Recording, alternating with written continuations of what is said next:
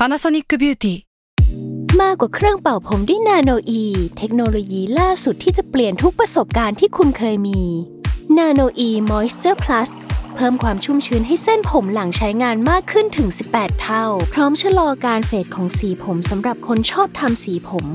ดูแลความชุ่มชื้นทั้งเส้นผม หนังศีรษะและผิวคุณ Panasonic NA0J มีเทคโนโลยีนาโนอีที่ care only you s a l m o n PODCAST มัน สด อร่อย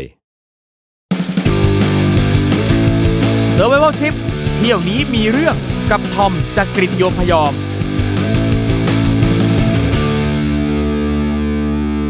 สวัสดีครับ ขอต้อนรับเข้าสู่รายการ Survival Trip เที่ยวนี้มีเรื่องกับผมทอมจากกรีฑโยมพยอมครับโอ้โห คุณผู้ฟังครับ มาเจอกันอีกแล้วนะครับแม่หนึ่งสัปดาห์ผ่านไปไวเหมือนโกหกนะครับ คิดถึงเหลือเกินนะครับ นี่ อย่างที่รู้กันนะครับว่าเปิดมาฟังรายการนี้เนี่ยเรื่องราวดีๆ ละมุนละมุนนุ่มนวลนุ่มนวลกินหรูอยู่สบายสบายเพลินๆจากการท่องเที่ยวเดินทางนี้นะครับไม่มีนะฮะไปหาฟังที่อื่นนะครับ รายการนี้เนี่ยนะครับเราก็จะเจอ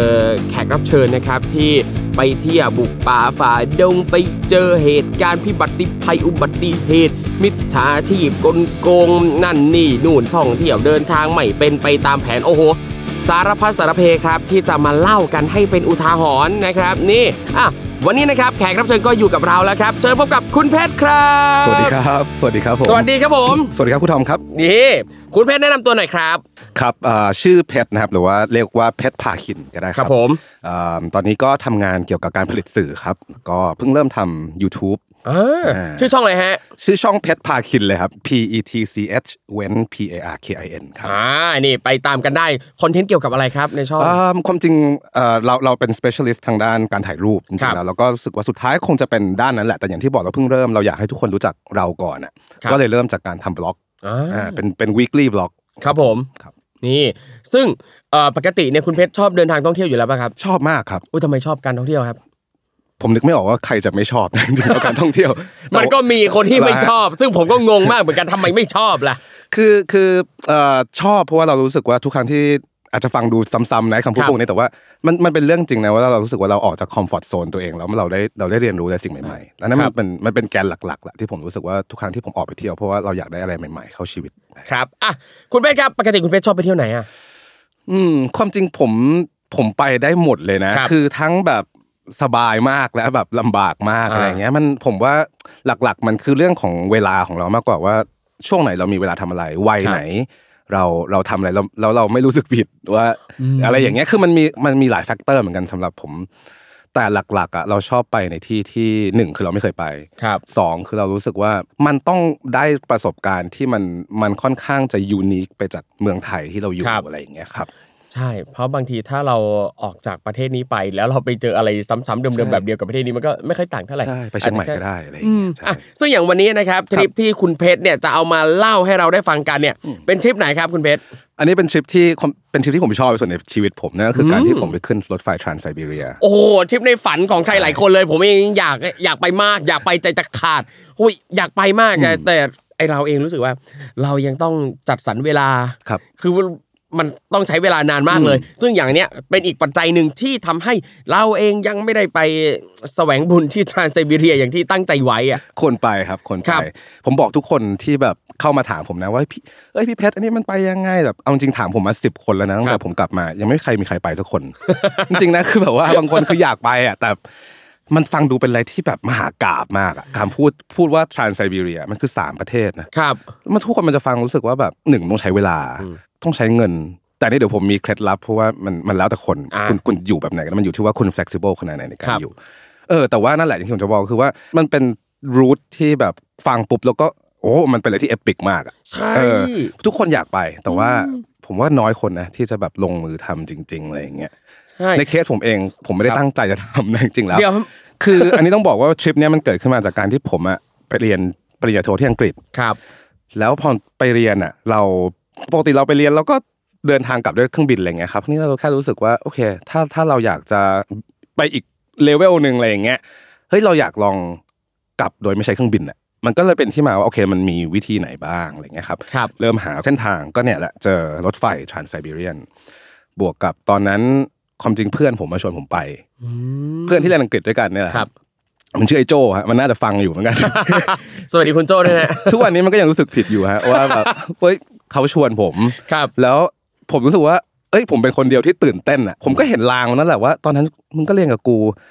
กูก็ ซื้อตั๋วรถไฟแล้วทำไมมึงยังไม่ซื้อสักทีวะมึงไม่กลัวมันแพงขึ้นเหรอหรืออะไรอย่างเงี้ยครับสักพักไปไปเรื่อยๆผมเริ่มเห็นฟอร์มมาแล้วว่ามันมันดูมีปัจจัยอะไรบางอย่างที่แบบมันเริ่มแผ่วๆไปครับซึ่งตอนหลังไม่ได้โทษมันครับมันเป็นเรื่องของของครอบครัว ก็เลยโอเค กูซื้อไปหมดแล้วอะครับ ก็คงต้องไปเดี๋ยวคือตอนแรกเนี่ยจะมากับเพื่อนใช่ไปไปมาเหลือคนเดียวไงแหละฮะใช่ความจริงตอนแรกโอ้โหไม่ได้ไปกับเพื่อนเพื่อนอะจะไปกับเราอ๋อโอเคเพื่อนอะชวนเราไป เราก็ครับโอเคแบบเราเออเอาวะแบบก็ไม่เป็นไรซึ่ง เป็นอะไรที่ที่ผมรู้สึกดีใจมากที่เอาจริงๆที่ผมได้ไปคนเดียวนะเป็นอะไรที่เป็นประสบการณ์ที่ดีมากๆอืมครับ แล้วอย่างขั้นตอนการเตรียมตัวอืมสำหรับทริปนี้เราต้องเตรียมอะไรยังไงบ้างครับเนี่ยที่สำหรับผมเลยนะที่ครับยากสุดคือการเตรียมตังค์สำหรับผมตอนนั้นนะคือผมอยู่ที่อังกฤษ แล้วก็ต้องบอกก่อนว่าเราเราทำงานเพื่อที่จะหาเงินด้วย ก็เหมือนผมน่าจะเหมือนคนไทยส่วนใหญ่แหละที่ไปเรียนต่างประเทศแล้วก็ต้องหา part-time job ครับทำซึ่งผมก็ทำร้านอาหารอย่างเงี้ยครับ แล้ว ผมอะเริ่มมาตัดสินใจว่าโอเคจะไปจริง ๆ เริ่มจองตั๋วรถไฟมันคือแบบเลยครึ่งทางจากการเรียนมาแล้วอะเงินทั้งหมดอะมันใช้ไปแล้วอ่าอ่าทีเนี้ยมันก็เลยรู้สึกว่าโอเคเราต้องวางแผนใหม่ เราเราต้องทำงานกี่ชั่วโมงดีต่ออาทิตย์ เราต้อง save เงินยังไงอะไรอย่างเงี้ยครับอีกอย่างหนึ่งก็คือว่าด้วยความที่เรา budget ค่อนข้างจำกัด ผมรู้สึกว่าถ้าเราจะไปใช้เอเจนซี่อะไรให้เขาช่วย book ให้เขาช่วยอะไรอย่างเงี้ยผม ผมไม่รู้มันเท่าไหร่นะครูทอมครับแต่ตอนนั้นผมรู้แค่ว่ามันต้องแพงกว่าใช่กับการที่เราทำเองใช่เออน่าจะแพงกว่า ผมก็เลยแบบอะทำเองแล้วกันครับ สิ่งที่ยากก็คือว่าไอ้เว็บที่จองรถไฟเนี่ยครูทอมมันมันเป็นแค่ภาษารัสเซียอย่างเดียวไม่มีภาษาอื่นเลย ตอนนั้นขอบคุณ Google Chrome มากที่มีออโต้ทรานสเลทให้กับเราครับแล้วรัสเซียเป็นประเทศที่เอาจริงๆไม่พูดภาษาอังกฤษเลยครับน้อยมากที่จะพูดภาษาอังกฤษ เพราะฉะนั้นมันผมเรียนเอกภาษาอังกฤษมา เป็นครูเคยเป็นครูสอนภาษาอังกฤษด้วยอ่าแต่เคสเนี้เป็นเคสที่ภาษาอังกฤษช่วยอะไรเราไม่ได้จริงๆ ครับผมทุกอย่างคือภาษามือล้วนๆครับคุยจนเมื่อยมือว่างั้นคุยจนเมื่อยมือเมื่อยหัวเมื่อยไหล่เมื่อยทุกอย่างที่ต้องใบครับ ก็เตรียมตัวความจริงนอกจากเรื่องสองเรื่องเนี่ยครับความจริงผมคิดว่าเตรียมเตรียมใจอย่างเดียวดีกว่า ว่าเออมันมันต้องบิวความรู้สึกเหมือนกันการที่เราจะไปเที่ยวไหนคนเดียวครั้งแรกครับแล้วมันเป็นแบบทริปยาวอะ อุ๊ยแต่อย่างอันนี้เนี่ยคือเป็นทริปที่กลับจากการเรียนโทที่อังกฤษใช่ครับแล้วอย่างพวกข้าวของต่างๆ สมบัติอืมต่างๆ เราเอากลับมาไทยยังไงครับ ก็อันนี้โชคดีที่ว่าเรามีเพื่อนบางคนที่เขาเป็นเหมือนเป็นคน local ที่ที่อังกฤษอะไรเงี้ยครับครับส่วนหนึ่งเราฝากไว้กับเขา อีกส่วนหนึ่งเราเอ่อ ship เอ่อส่งเรือกลับบ้านครับแล้วก็เหลือไว้แค่แบบเรา travel light มาคือแบบมี carry on ใบเดียว carry on ที่สามารถสะพายกระเป๋าได้อะไรเงี้ยครับซึ่งในนั้นก็จะมีเสื้อผ้าที่ใส่ได้สาม เป็นสามเซตอ่ากางเกงในสามตัวครับเสื้อยืดสามตัวกางเกงสามตัวอะไรเงี้ยครับแล้วทุกครั้งที่อาบน้ำก็คือซักผ้าไปด้วย คือทุกอย่างมันต้องมันต้องลีนมากคุณทอมในครับในในในกระเป๋าของเรา เพราะว่าอีกอย่างหนึ่งที่เราไปคือเราไปถ่ายรูปครับฉะนันอุปกรณ์พวกเอ่อขาตั้งเลนส์กล้องอะไรเงี้ยมันมันเอาไปครึ่งกระเป๋าแล้วอะครับเพราะฉะนั้นอันเนี้ยแหละครับนี่คือนี่คือการเตรียมอ๋อเตรียมนั่นแปลตัวว่าสัมภาระเนี่ยคือเสื้อผ้าสามชุดใช่กับ อีกอย่างหนึ่งที่น่าจะหนักหน่วงพอสมควรคือพวกกล้องขาพวกตั้งกล้อต่างใช่ใช่ๆอืมครับผมอะแล้ววันที่จะต้องออกเดินทางตอนนั้นรู้สึกไงบ้าง วันนั้นอยู่อยู่ลอนดอนอยู่ครักับบเพื่อน แล้วก็ตื่นมาตอนตีห้าครับต้องไปขึ้นขึ้นเครื่องที่ฮีสโ r รนี่แหละเอ่อขึ้นเครื่องจากลอนดอนเพื่อไปเซนต์ปีเตอร์สเบิร์กแล้วเราค่อยไปรถไฟจากตรงนั้นไอตอนที่ ผมว่าการตื่นเช้าตอนตอนหัวค่ำอะไอ้ยตอนไม่ใช่ตอนเช้าเช้ามืตดรู่อะเออมันเป็นอะไรที่มันมันดราม่าอยู่แล้วคุณทอมด้วยบรรยากาศของมันอะเออมันจะมีความสลัวสลัวคนเงียบเงียบอะไรอย่างเงี้ยอากาศครับเย็นๆด้วยอากาศเย็นๆใช่ เออแล้วไม่รู้นะเวลาไม่รู้คุณทอมเป็นป่ะเวลาเราไปต่างประเทศที่แบครับบอากาศมันหนาวมากๆอะไม่รู้เป็นอะไรเวลาเดินออกมาตอนที่ตื่นน้ำตามนจะไหล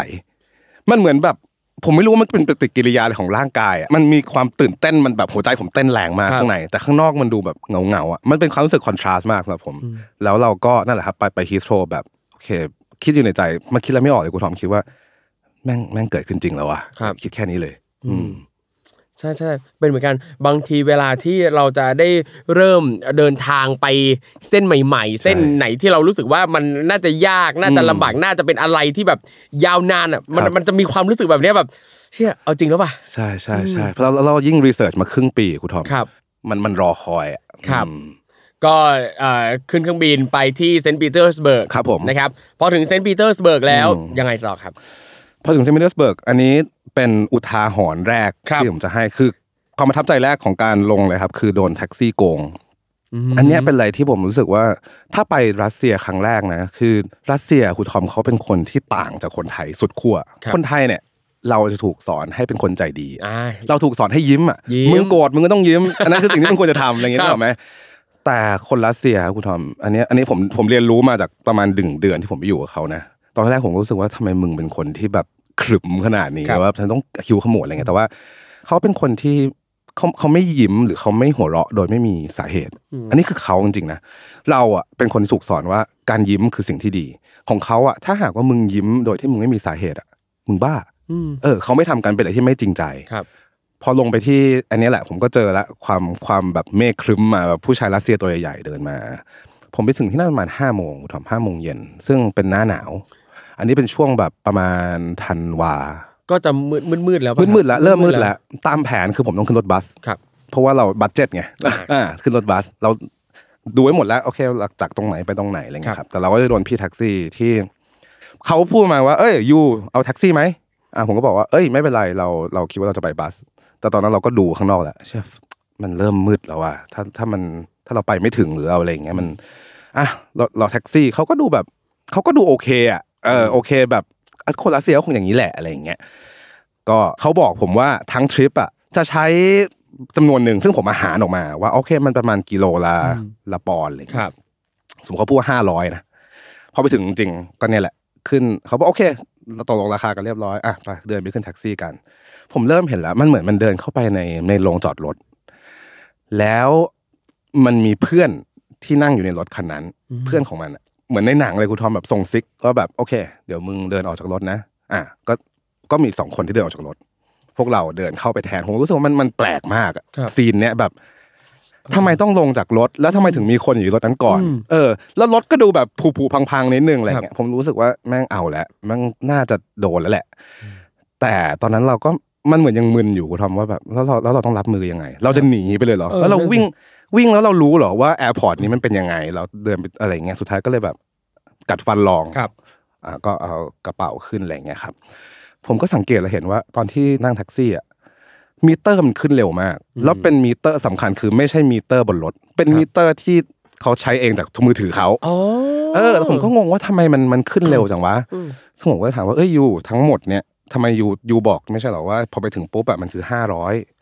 ทำไม you ถึงกดมิเตอร์ครับบ อกอ๋อไม่ใช่ห้าร้อยเนี่ยคือห้าร้อยต่อโลโอ้โหเอ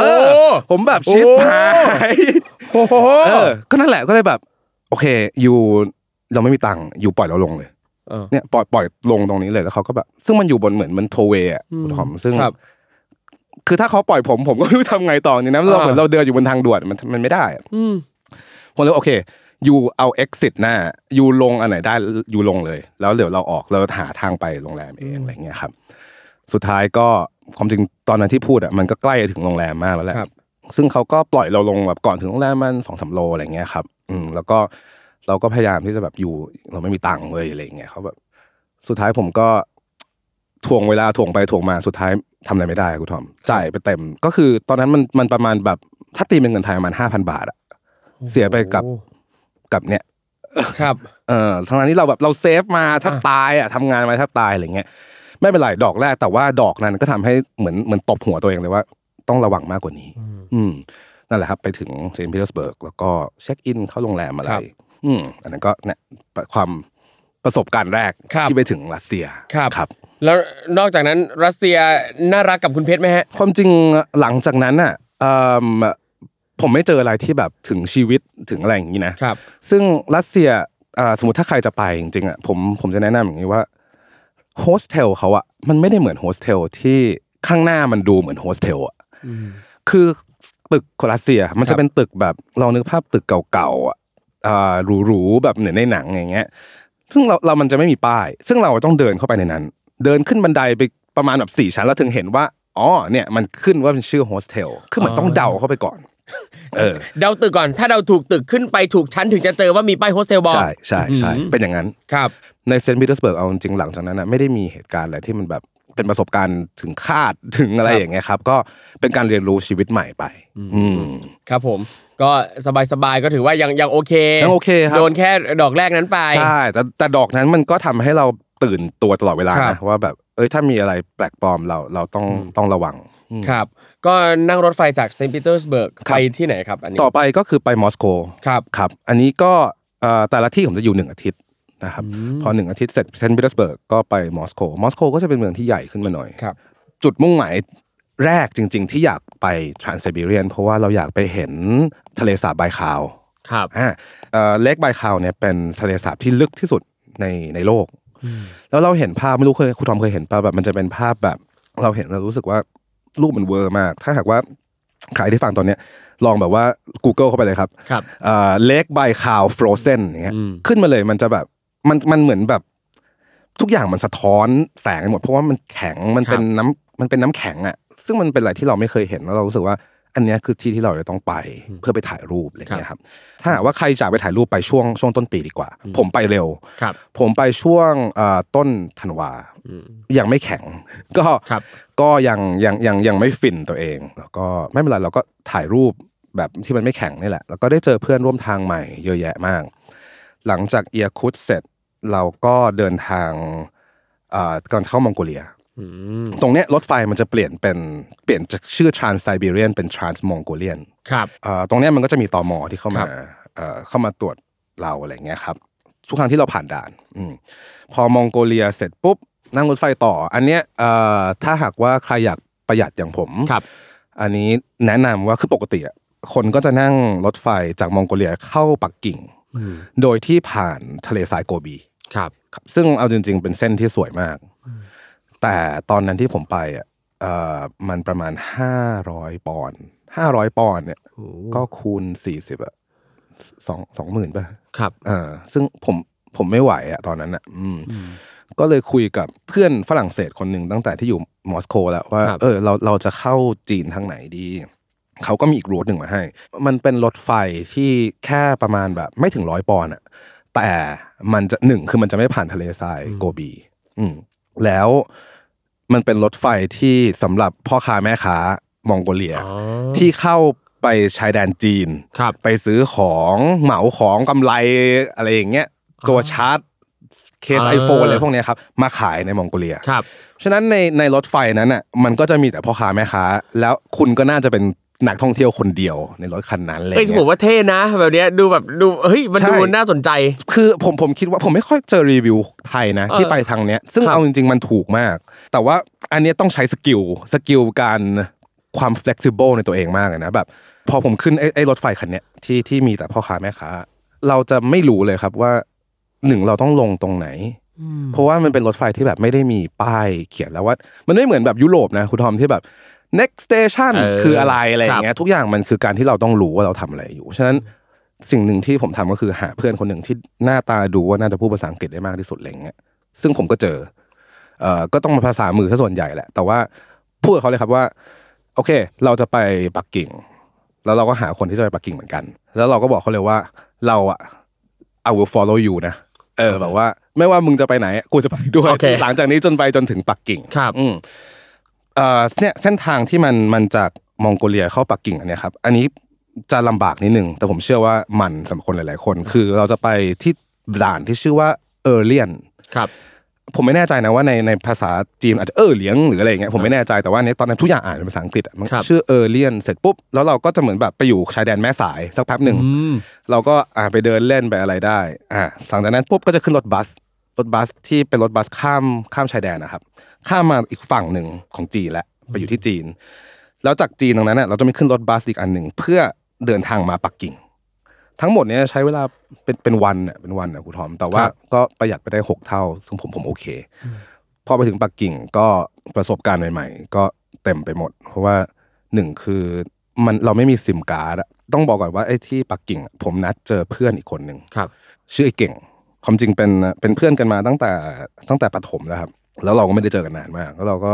ก่อนที่เราออกเดินทางเราบอกว่า เอ้ย เดี๋ยวกูไปตรงนี้ สนใจมาแจมตรงไหนในทริปไหมอะไรอย่างเงี้ย ซึ่ง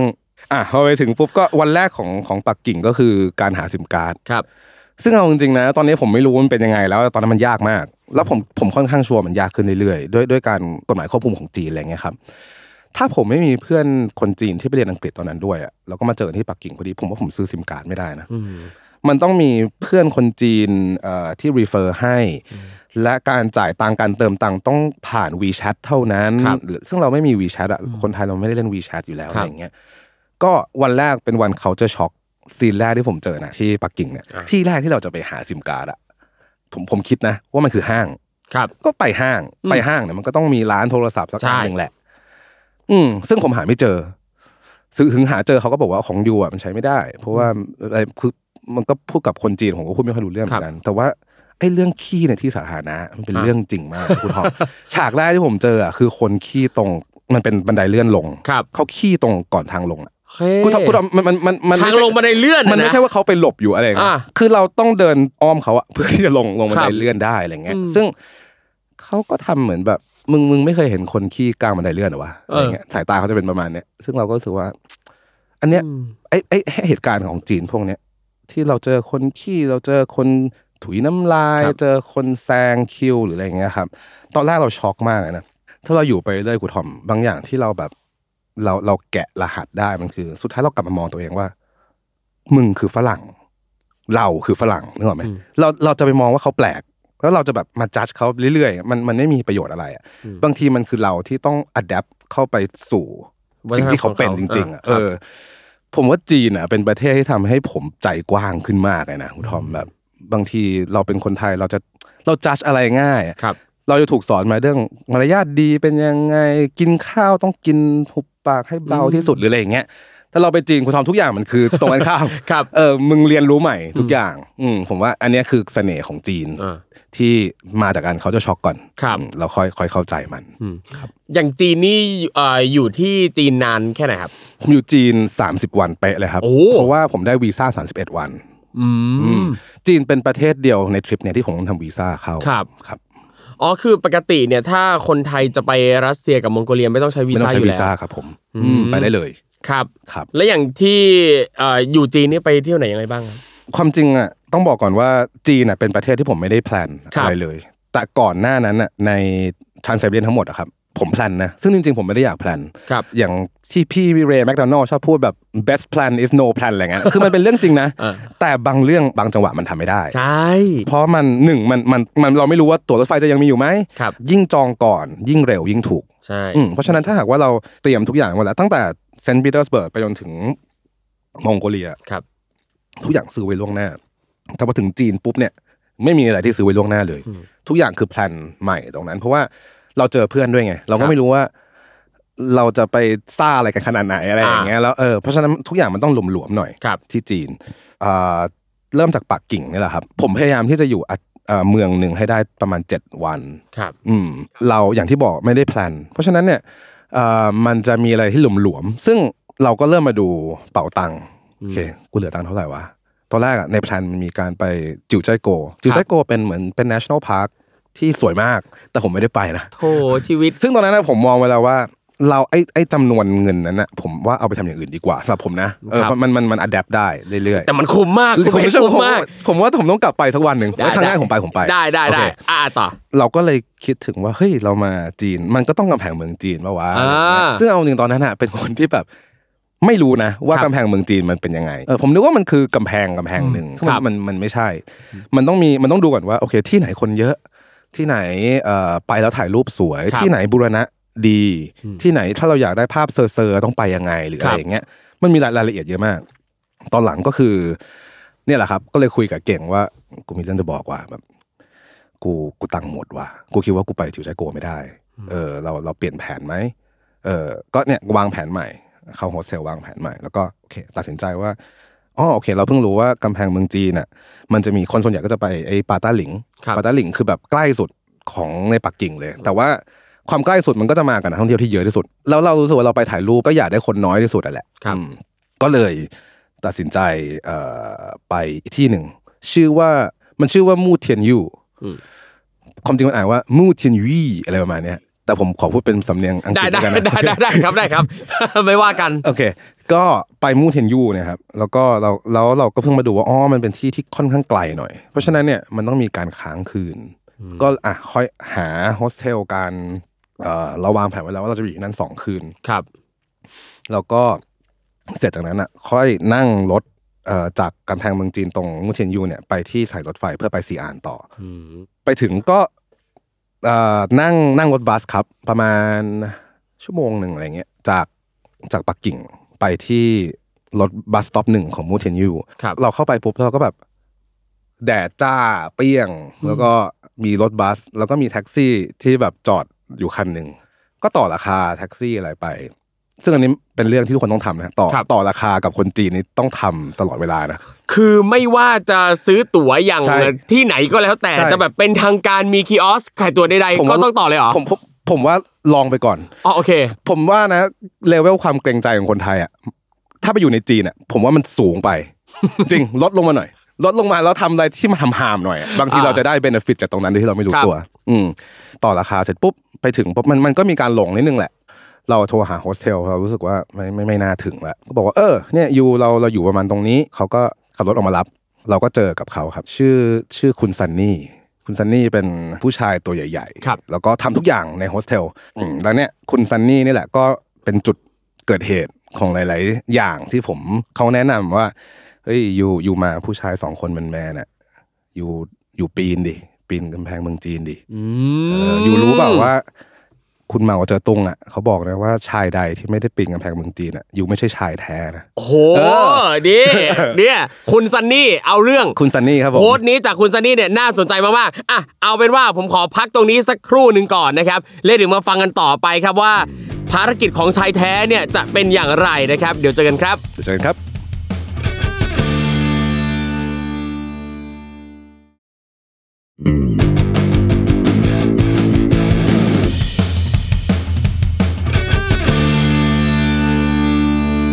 กลับมาฟังกันต่อนะครับ เมื่อสักครู่นี้ทิ้งท้ายได้แบบว้าวซ่ามากนะครับ ภารกิจลูกผู้ชายนะครับ จะต้องไปปีนกำแพงเมืองจีนอ้าวยังไงครับคุณเพชรเชิญเล่าต่อได้เลยฮะ ครับ ก็อย่างที่บอกเมื่อกี้เราอยู่ที่มูเทียนยูครับ หรือมูเทียนวี่อ่าซึ่งเอ่อซันนี่เนี่ยพอมาถึงวันแรกปุ๊บเขาก็ก็เป็น host ที่ดีครับเอ่อ you อยากกินอะไรบ้าง คือเขาเป็นเหมือนเป็นเป็นบ้านที่อยู่ในฟาร์มอะเอ่อซึ่งก็จะ เลี้ยงปลาเองครับเอ่อทำปลาเอง มีทำเกษตรกรรมเล็ก ๆ เป็นสวนหย่อมอยู่ที่บ้านอะไรอย่างเงี้ยครับแต่ตอนนั้นอะเอ่อมันเป็นช่วงหน้าหนาว ซึ่งจีนอะมันจะแห้งแล้งมาก คือถ้าบนต้นไม้เนี่ยไม่มีไม่มีใบสีเขียวแล้วทุกอย่างเป็นแค่กิ่งก้านครับทุกอย่างมันจะดูแห้งแล้งเหมือนอีสานบ้านเราอะไรเงี้ครัยบก็วันแรกก็คือการชิลการคุยกับซันนี่อะไรอย่างเงี้ยซึ่งผมว่าสิ่งที่เราพลาดอะคือเราเราดื่มเยอะไปหน่อยคืนนั้นอะมันเหมือนแบบ เราออกมาจากเมืองอะปักกิ่งอะแล้วเราได้ออกมาข้างนอกอะแบบแล้วมันเป็นอะไรที่ความรู้สึกมันดีมากคุณทอมแบบมันเลยชิลไปหน่อยผมว่า คืนนั้นมันก็เลยแบบไอ้ซันนี่นี่แหละก็ตัวเอาเหล้ามาให้เลยเออแล้วแต่คืนนั้นน่ะผมคุยกับไอ้เก่งว่ากูคิดว่ากูคงไม่ปีนว่ะแบบเราเรามีขาตั้งเรามีเลนส์เรามีกล้องรู้สึกว่ามันมันไม่คุ้มถ้ามันล้มมันอะไรกล้องพังขึ้นมาหรืออะไรอย่างเงี้ยครับเดี๋ยวนะครับ อันเนี้ยอยากรู้ว่าแล้วคนอื่นๆที่เขาไปเที่ยวอะอืมเขาปีนตามที่คุณซันนี่บอกจริง ๆ ใช่ไหม ผมคิดว่าอันนี้ผมไม่รู้จริงๆผมไม่รู้จริงๆแต่ว่าเอางี้คือการที่เราจะขึ้นมูเทียนยูเนะคครัรับบเอาจริงๆมันมีอยู่สามวิธีหนึ่งคือผมคิดว่าคนส่วนใหญ่ที่ทำก็คือขึ้น cable car cable car คือกระเช้าจ่ายตังค์นั่งกระเช้าขึ้นไปถึงง่ายๆ happy อันที่สองเนี่ยซันนี่บอกว่ามันมันจะแมนนิดนึงแต่ไม่แมนสุดนะ มันคือขึ้นบันได มันจะเหมือนผมคิดว่ามันจะเหมือนขึ้นภูกระดึงอะไรประมาณเนี้ยครับแต่ที่สั้นกว่านะ เป็นเป็นทางที่ต้องผ่านหมู่บ้าน แต่ว่าเขาทำเป็นแบบบันไดที่เดินง่ายไว้แล้ว ส่วนทางที่สามเนี่ยคือทางนี้แหละที่ซันนี่บอกว่ายูต้องสองคนต้องไป เขาใช้คำว่า climb ไอ้คำว่า climb เนี่ยเรายิ่งเราเป็นคนไทยที่เราฟังคนจีนพูดคำว่า climb อะเรานึกว่าเขาคงหมายถึง hiking อะ trekking ครับเออซึ่งคำว่าคลายเรานึกถึงแบบเอามือขึ้นมาจับก้อนหินอะไรอย่างเงี้ยซึ่งเรารู้สึกมันคงไม่ขนาดนั้นหรอกมั้งอะไรอย่างเงี้ยเราก็เลยแบบ คืนนั้นนะคุยกับเก่งแล้วว่ากูว่ากูเลือกทางที่สองเก่งก็บอกโอเค เลือกทางที่สองกัน ก็คือไปไปแบบเดินขึ้นบันไดอะไรเงี้ยก็ตื่นมาล้างหน้าแปรงฟันเอ่อเตรียมกล้องเตรียมอะไรไปซันนี่ก็บอกว่าโอเค เดี๋ยวซันนี่จะไปส่งที่ตีนเขานะ ของทางที่สองเนี่ยครับแล้ว you ก็ขึ้นบันไดไปเอง พอไปถึงบนรถไอ้ซันนี่มันก็แบบมันก็บิวต่อแบบโอ้ยมากันสองคน น่าจะแมนกว่านี้อะไรอย่างเงี้ยมาเนี่ยโอ้โหมันพูดอะไรประมาณเนี้ยมีงี้ด้วยว่ะเออ แล้วผมก็เลยแบบมองหน้ากับไอ้เก่งซันนี่เขาหันกลับมาว่าชัวร์จริงๆเหรอว่ายูจะไม่ไปทางที่สามเนี่ยมันเป็นแบบเขาใช้คำว่ามันเป็นแบบว่า lifetime experience ของยูเลยนะเย้อะไรอย่างเงี้ยเออเราก็เลยแบบ คุยกันไปมองหน้ากันไปมองหน้ากันมาแบบ ก็ได้วะเออไปทางที่สามก็ได้วะอะไรอแปลย่างว่างี้การโน้มน้าวใจของคุณซันนี่นี่ถือว่าได้ผลถือว่าได้ผลครับได้ผลมากเลยครับก็โอเคซันนี่ก็แบบ เดี๋ยวซันนี่ไปส่งเองที่ตีนภูเขาอ่าที่จะขึ้นไปทางที่ตีนดอยสามนี่แหละ อืมซันนี่ก็ไปส่งครับ แล้วก็ตอนที่เราลงอะซันนี่ให้ให้ keyword มาสามคำคือเราอะตอนนั้นต้องบอกก่อนว่าเราไม่มี Google Map ที่จะแบบเปิดได้ตลอดเวลา เพราะว่า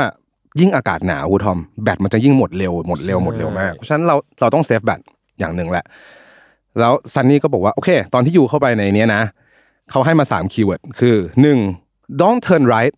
นี่คือหนึ่ง keyword เขาเลยนะ don't turn Don't right turn right เหรอเออคืออย่าเลี้ยวขวาเออพวกเนี้ยเดินเข้าไปปุ๊บเนี่ย you จะเจอทางแยกทางแยกนั้นนะ you don't turn right เราก็โอเคจำไว้ต้อง turn left ต้อง turn left นะ อันที่สองเขาบอกว่า you จะเห็น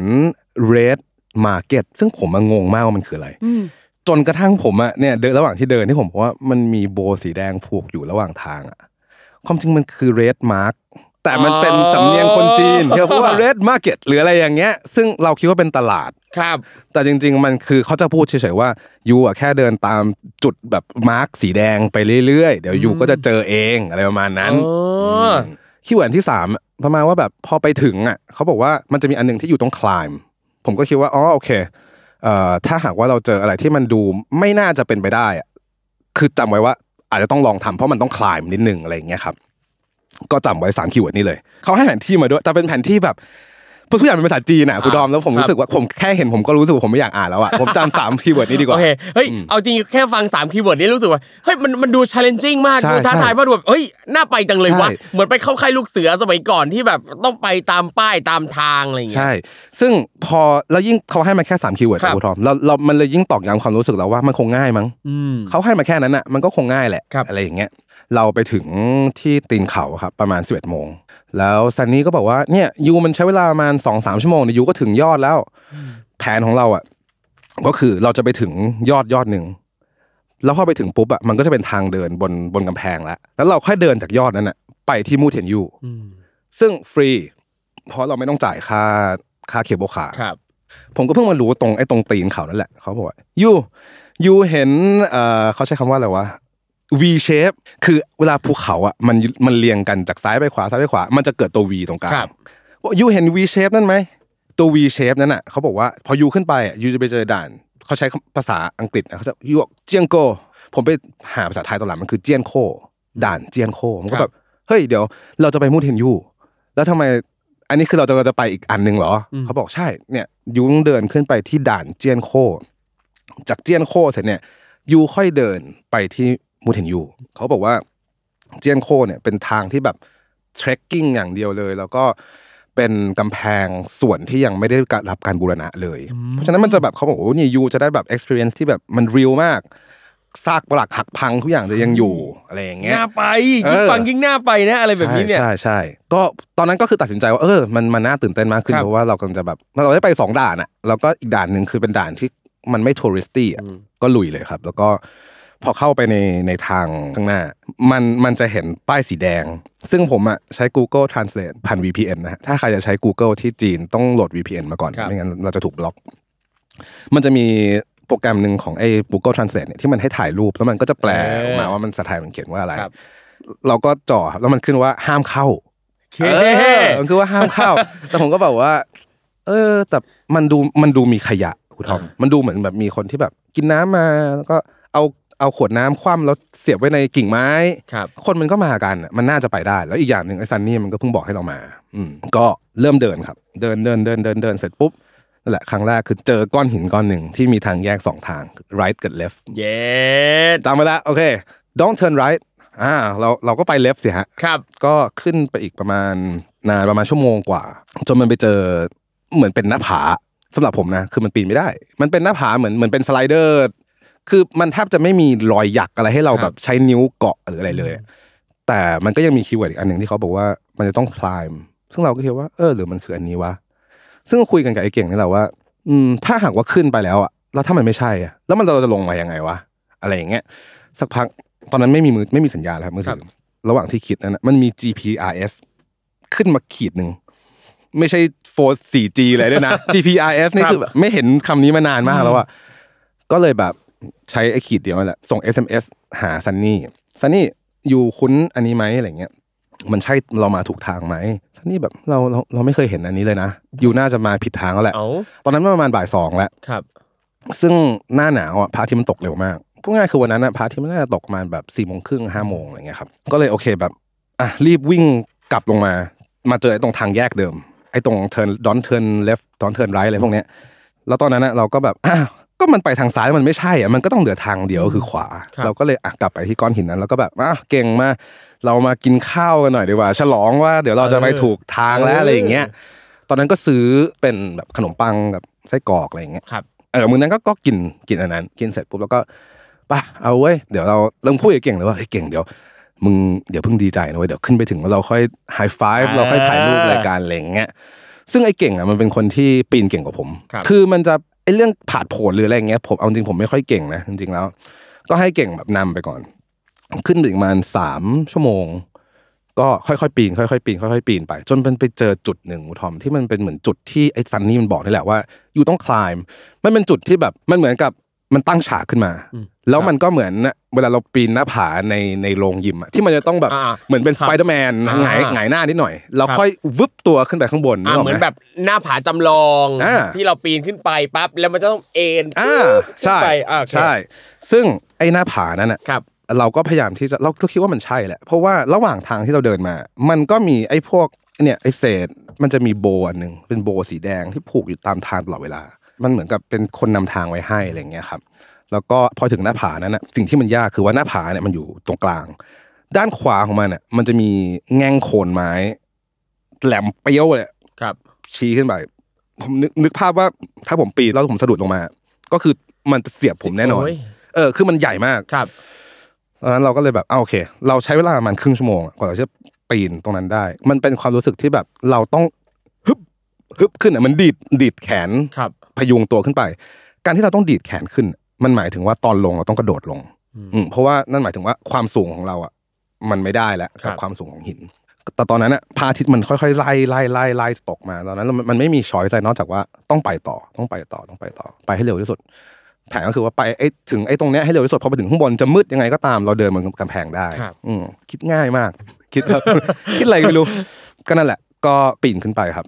พอไปถึงกูทอม ถึงไอ้ยอดหินข้างบนน่ะมองลงมา ตอนนั้นยังมีแสงอยู่ผมผมรู้แล้วว่า ถ้าไม่ใช่อะมันคือสวยมาก เพราะว่าถ้ามืดเสร็จปุ๊บอะกระโดดลงอะไอ้ความแหลมเปรี้ยวของไอ้ไอ้ครับโคนไม้เนี่ยมันมันตรึงเออหัวผมมากกูทอมว่าแบบถ้ากูลงมาพลาดแล้วมันเสียบหรืออะไรอย่างเงี้ยคือมันเริ่มหลอนแล้ว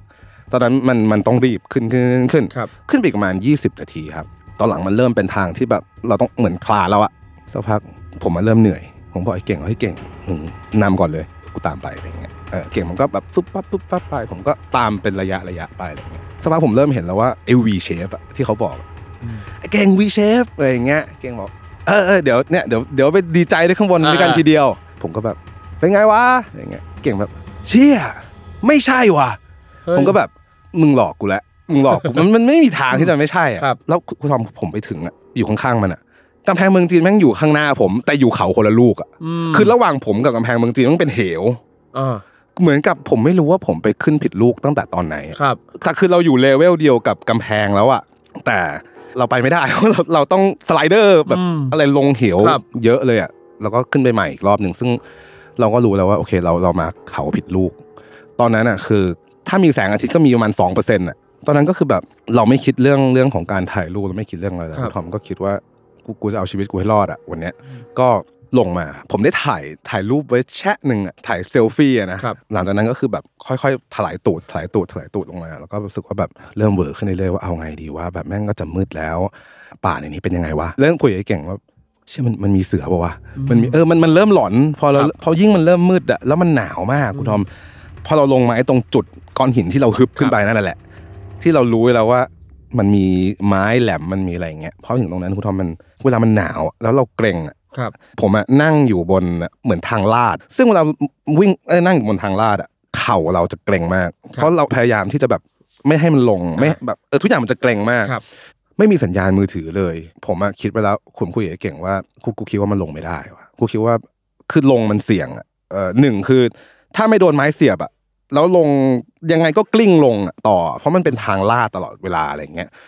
ก็เลยคุยกับเก่งว่าโอเค กูคิดว่าเราต้องนอนที่นี่ว่ะ เออเพราะตอนนั้นก็คือมีแค่ต่างต่างคนต่างมีแค่กล้องกระเป๋าคนละใบแล้วก็มีแจ็คเก็ตคนละตัวอะไรเงี้ยครับ ก็เตรียมแล้วว่าคืนเนี้ยนอนนี่ ตอนนั้นน่ะคิดอีกอย่างหนึ่งว่า แล้วไอ้ซันนี่เนี่ย มันจะรอเราไหมวะมันจะงงไหมว่าเราหายไปไหนอะไรเงี้ย พอผมนั่งอยู่ถึงจากประมาณห้าโมงอะไปจนถึงประมาณทุ่มหนึ่งมีสัญญาณครับสัญญาณไอ้ GPS หนึ่งขีดนั่นอยู่นะขึ้นมาอีกเออใช่ขึ้นมาอีก ผมก็เลยแบบ ใช้อันนี้ต้องขอบคุณ power bank นะครับผมมี power bank อันหนึ่งที่ผมแบบเอาไว้จะเอาไว้ชาร์จ GoPro แต่วันนั้นอะไม่ได้ไม่ได้ใช้ GoPro เลยชาร์จแต่มือถืออย่างเดียว แล้วก็เอ่อใช้ไอ้หนึ่งขีดนั่นอะโทรไปหาฮานเอ้ยโทรไปหาซันนี่ครับซันนี่บอกว่ายูยูนอนไม่ได้ ถ้ายูนอนนะวันต่อมายูต้องตัดแขนตัดขาหมดเลย เพราะว่ามันหนาวเกินไปอืมอันเนี้ยคือผมก็เป็นความรู้ใหม่เหมือนกันถ้าหากว่าแบบเวลาที่เราจะแบบไปลุยอะไรที่ไหนอะ มันไม่ใช่ว่าเราอยากจะนอนที่ไหนต้องนอนนะเพราะว่ามันมันมีเคสนี้เกิดขึ้นจริงครับๆก็คือว่ามันเหมือนเลือดเรามันไปเลี้ยงปลายประสาทไม่ได้ครับเพราะว่ามันแข็งมาก ผมก็แบบโอเคหรือยูจะให้เราทำยังไงดี เพราะว่าตอนนี้เราหนึ่งเราไม่รู้เราอยู่ตรงไหนเนี่ยของตรงของป่าเลยอะไรอย่างเงี้ยสองคือถึงยูจะมา เราก็ไม่รู้จะบอกยูยังไงเหมือนกันว่าเราอยู่ตรงไหนครับครูทอมเคยดูหนังเรื่องเทคเคนปะเทคไม่เคเคยนโอ้เทคเคนเนี่ยมันจะมีฉากหนึ่งที่แบบว่าเอ่อพระเอกอะมีลูกสาวลูกสาวอะมันโดน จับตัวไปอะไรอย่างเงี้ยแล้วมันจะมีโค้ดหนึ่งก็บอกว่า don't worry I will find you ผมไม่รู้ว่าเขาเพิ่งไปดูหนังเรื่องนี้จบมาหรือไงนะเขาเขาบอกผมว่า don't worry I will find you เย้เออไม่ต้องห่วงเดี๋ยวเดี๋ยวกูหามึงเจอแน่นอนโโหซึ่งเอ่อตอนนั้นผม